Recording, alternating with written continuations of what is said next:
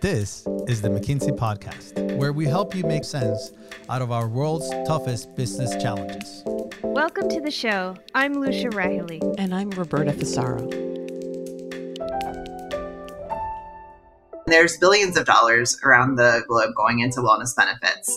But what we think the challenge is, is that almost all of the focus is addressing symptoms. So, focus on really remediating symptoms rather than getting at the root cause of the employee burnout.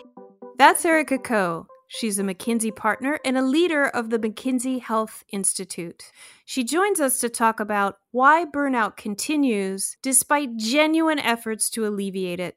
After, senior partner Tiffany Burns describes one of her rookie moments when she talked a client down from sending an email in a state of frustration. Erica, welcome back. Thank you. Given that burnout has almost become a buzzword at this point. I'd like to start by making sure we're all actually on the same page about what we mean when we use that term. What does it feel like actually to be burned out? What are the symptoms of burnout versus feeling sort of lackluster or just limping toward vacation, as the case may be? You're exactly right that it certainly has become a buzzword used everywhere. So it's helpful to ground ourselves. One of the definitions that we often turn to is World Health Organization. So according to the World Health Organization, burnout is an occupational workplace phenomenon. It's driven by a chronic imbalance between your job demands, so for example, how heavy your workload pressure is, and your job resources. That might be how autonomous or supported you feel at work. So it's that disconnect and imbalance between demands and resources. One of the things that's important to note is it is often correlated with anxiety and depression, a potential predictor of broader mental health challenges, which is why it's so important to really get a grasp on some of the burnout challenges that many employees are facing to ensure that employers can intervene now. To your question of what what characterizes burnout, it's often marked by extreme tiredness, difficulty in concentration, cognitive and emotional processes. So I, I think any of those symptoms or tendencies just important to fully understand. And in the before times, pre pandemic, folks used to talk a lot about being busy. It was like a badge of honor to be busy. How did we go from being busy to being burned out. Did the pandemic play a role in that, in your view? I think it certainly did. Uh, if anything, of all of the challenges that have come about because of the pandemic, one of the silver linings is just increased awareness and open dialogue around mental health and around the importance of positive mental health and well being and really investing in that. Why did you make employee burnout the focus of an MHI report? In terms of why brain health and specifically why employee mental health and well being, we were already facing a global mental health crisis before the pandemic. Now, after living through two and a half years of COVID, the crisis has only grown. And with such an urgent need around a very core part of health, we knew that the only way we could really improve health holistically is by first addressing mental health. Mental health impacts physical health, it impacts social health, it impacts spiritual health. You can't have good overall health without good mental health.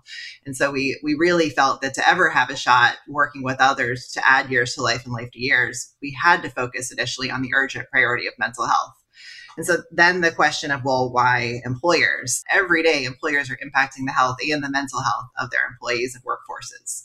So if we could find a way through convening, collaborating, research, innovation to start to change behavior of many of these employers, we felt that it could be one way to really have impact at scale. We also feel that we are very much at a tipping point for change. So, this is a unique moment in time where if we can find what research, what innovations can be introduced, we might be able to shift things in a new direction. Super helpful. Let me ask you a question before we turn to what companies are doing now to help about this phenomenon as kind of a global um, a global phenomenon. We think of Americans as a culture that's we're particularly consumed with work versus, say, folks in some European countries that maybe have, for example, more stringent rules about emailing outside traditional work hours. How global is this phenomenon of burnout? Interestingly, very global. We conducted a survey across 15 countries, every continent around the world, and found consistently high burnout rates. And I think one of the differences is around the cultural context, how often things are talked about. So, the, the, stigma or discrimination in a workplace that may exist, the comfort level of employees of sharing certain things, the level of support they might have felt from their employer a fascinating step in the research was for all of the surveys we deployed across the 15 countries, we, we did a significant number of translations. So we've translated them into local languages. And even the step of translating, often it's a, well, there may not be a word that actually characterizes mental health or mental health in the workplace. And you start to see stigma in many, in many ways, even just in designing the survey instrument, but also in the findings. It is important. So if we think that the same level of burnout and mental health challenge exists, understanding the stigma and the broader cultural context is critical in terms of highlighting what interventions will work. And there's very different approaches that are going to need to be taken to support employees and then their family members and broader communities, which these negative impacts trickle down to depending on the culture and environment that an employee is in. And for many large global employers, they may have a footprint across a number of regions around the world it's also important to understand just to be able to effectively support their um, workforce more broadly. So, burnout is bad. It's potentially at a tipping point, as you said. It's global, and employers are keenly aware of it, particularly in such a tight talent market where we have seen record quit rates and churn, as we know from our great attrition, great attraction research. What are companies doing to help their employees now? So if, if we look at investment rates of what employers are, are pouring into interventions. Often it is on the wellness side, um, and, and often it isn't moving the needle. Burnout rates are continuing to increase despite many organizations committing to this, making it a C suite agenda priority, and trying to find ways to support employees. And so I think that that really stood out to us of, you know, what, what's going on and what's behind the disconnect there just to emphasize the support in a recent survey, four out of five HR leaders have said that they consider employee mental health and well being as a top priority. And there's billions of dollars around the globe going into wellness benefits. But what we think the challenge is, is that almost all of the focus is addressing symptoms. So, focus on really remediating symptoms rather than getting at the root cause of the employee burnout. So trying to help somebody start to feel more relaxed, more supported, um, addressing the symptoms, but to really step back and reflect on what are the structural challenges of an environment that may be causing the burnout in the first place. And if the root causes aren't fixed, then you're going to continue to put your employees in environments that are going to increase burnout. Yeah, I mean, it's interesting. Sometimes I'm afraid in my own life that these wellness initiatives, although I'm super grateful for them, risk creating another work stream. What's the risk of wellness becoming another work stream for employees? I think the way you framed it is exactly right. It is certainly critical, but in and of itself, it's not sufficient. So it's very important that individuals learn different resilience skills, different coping strategies, that there is that individual approach and support. But where we often get burnout wrong is assuming that it is purely an individual experience, something for a person to fix and get better on their own. And we'll equip that person with all the tools they need to fix it. But we often miss the impact that is coming from how our teams, how our leaders, how the broader organizations really are trickling down and influencing how people are experiencing their lives at work. And I think starting to pay attention to the systemic issues and really getting into some of the root causes will be what's needed to, to really unlock change here. So let's talk about some of those root causes. What are some of the um, drivers behind these pervasive burnout challenges? So, one of the things that we asked in our survey across these 15 countries to about 15,000 employees was to try to get under what some of the strongest predictors are of burnout symptoms and other negative outcomes.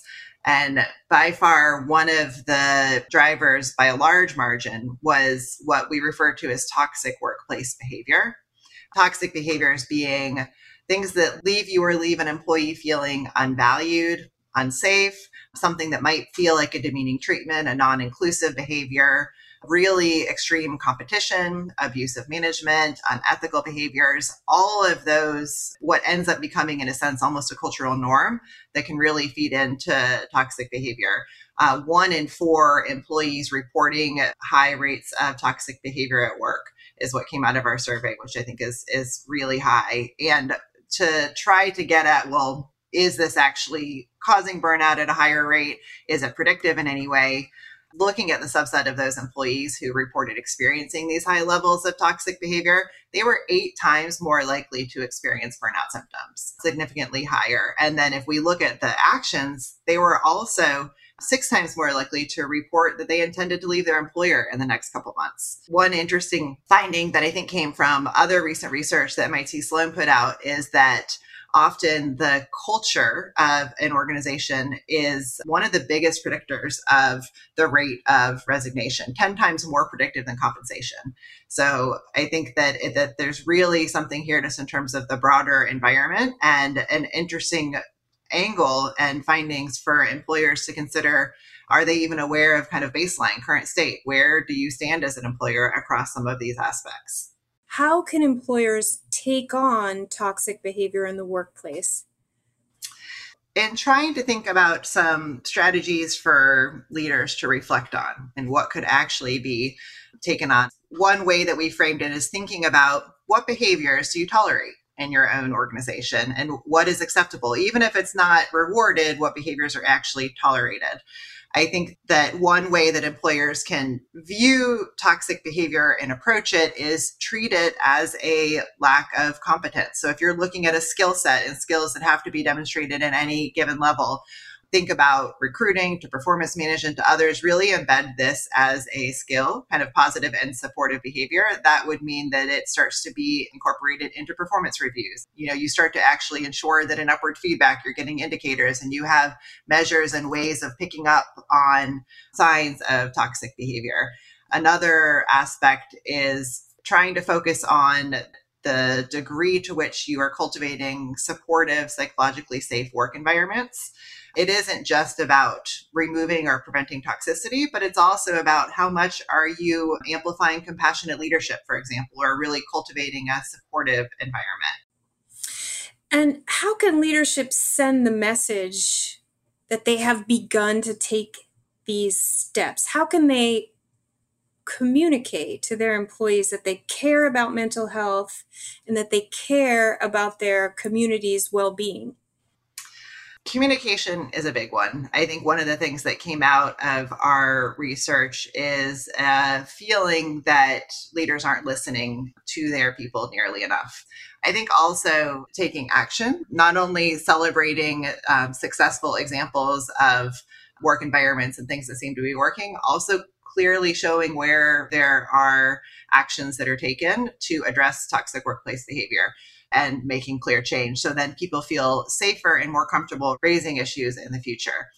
I think that one way too is really trying to come up with time bound measurable goals around something. It can be pretty daunting. How are you going to prioritize employee mental health and well being as an organization? The more that that you can come up with discrete quick wins that you can start to demonstrate to your employees that, that it matters, the better. Another of the issues you mentioned in the report is inclusion, which is a topic that McKinsey has published a lot on. It can still feel elusive, I think, in many workplaces. What are some of the steps leaders can take to create a more inclusive environment for their employees? I think that there's a, a few different ways. One is through leadership and um, diversity at the highest level. So, thinking about composition of board and of leaders and others, and by creating a safe space for any colleague to feel comfortable, then that is one step towards inclusion. Often, what happens is if a company is defining inclusion too narrowly, of well, we have our diversity inclusion strategy, there's a specific officer that's going to be in charge of it, and it goes kind of here within the organization, but taking a broader approach, really thinking uh, across the whole workplace of what are certain setups, workflows, other ways that teams might be set up that that could have an impact on an opportunity to promote inclusiveness and really minimize conscious and unconscious bias. Say a few words on the way coming forward about burnout and about other mental health issues in general can create concern about being stigmatized and what leaders might do to mitigate that concern. I think the fact that around the world we're even having such a conversation on burnout is great. The fact that McKinsey's doing a podcast on burnout is is great. I think that they're all steps in the right direction that it shows that people are more comfortable acknowledging some of the real challenges that everybody faces and that it, it is actually becoming more um, accepted and normal to realize that to be at your best and be effective as a leader, it's critical that you have moments and periods of recovery and resilience to for an employer to acknowledge that they have accountability and responsibility in impacting whether or not their employees are feeling burned out, that it isn't just about the number of hours that an employee works, but it's the broader culture. That takes courage. It's a big step because it's a big responsibility for an employer to be willing to then address it. So I think this is is quite a big one that without finding a way to even um, to begin the dialogue in a safe way, it's really hard to make change happen. And when we think about it, looking across the world globally, everybody knows somebody who has been affected by a mental health challenge, whether it's something that they're going through now or something that they had experienced in the past or they may experience over the next couple months. And being able to openly share experiences, especially at a leadership level, starts to make a difference. On the topic of stigma, one of the stats that always stands out to me is in a survey that we did last year of um, a large number of, of employees over a third of them, 37% of employees with stated mental health challenge, indicated that they would avoid treatment because they didn't want anyone in their workplace finding out about their condition. And so, if we think about burnout as a kind of first step along a slippery slope towards broader mental health challenges by addressing stigma head on and really opening a dialogue around it, I think that um, that that we can make a very big difference most leaders are super well intentioned. They don't want employees to burn out. They certainly don't want most employees to leave. What's the best way for leaders to get a baseline on burnout in their organization? And then, obviously, vitally to understand whether they're actually making progress as they start to take some of these steps that you're describing measurement is critical and i think that it, it's Im- impossible to truly hold yourself accountable as a leader or as an organization if you aren't measuring. Measurement also brings responsibility with it. So if you're going to conduct a baseline then there's an expectation of your workforce that you're going to do something with the information and that change will happen. By not doing a baseline at all or not asking these questions to really understand the current state of your workforce we know that burnout is getting worse. The more you find out now, it shows commitment early because you care and you're asking. And then it equips you with information and insights to actually be able to take the type of targeted interventions that have to happen. One of the things that we're doing as McKinsey Health Institute is we've launched a free open access survey for any employer to take around the world that does baseline kind of current state of employee mental health and well-being and gives some insights to start to target what interventions might make a difference. I think the along with the mandate of McKinsey Health Institute to ensure we're sharing everything back for the benefit and learnings of others, employers who take the survey are um, committing to sharing their data for broader learning and research and a sanitized database where we're starting to aggregate findings from employers around the world. I think there are also, you know, there are a number of ways of getting a standardized measurement of burnout and then measuring that alongside other key performance metrics such as you know financial metrics safety quality employee turnover. You could imagine a world in which this just becomes a standard um, metric on an operational dashboard that um, any employer is maintaining regardless of industry or sector or geography. Last question. In recent months we've entered a new period of economic volatility, inflation's high, recession is arguably imminent. Leaders are facing among the most difficult operating environments that they have encountered in years. How optimistic are you that we'll be able to prioritize and resolve burnout in this changing and destabilizing climate? If the war for talent is less critical and there are other budget constraints, I think that one thing that certainly could happen is that there's less of a need to be investing in employee mental health and well being. And I think really emphasizing some of the well documented evidence of the impact that employee mental health and well being has on the long term sustainability of an organization, not losing sight of that long term goal that if any moment to double down on the mental health of your workforce, it's now. It will pay off in the long run. There is clear benefit benefit to employers and only focusing on kind of the the short term which may lead to employers turning away from this would certainly have negative impact in the long term McKinsey Health Institute recently became a founding member of the World Wellbeing Movement. And a lot of the dialogue there is around how to redefine ESG with health kind of in the center of it and also thinking about sustainability truly as the overall health and mental health and well-being of an organization. So i think the more that we can continue to strengthen the evidence base there and the incentives there where regardless of the broader economic environment showing that it does pay off for employers to be investing in the mental health of one's workforce and i think that hopefully it will keep us on the right path Erica, thanks so much for joining us. Thank you. I, I really appreciate the opportunity.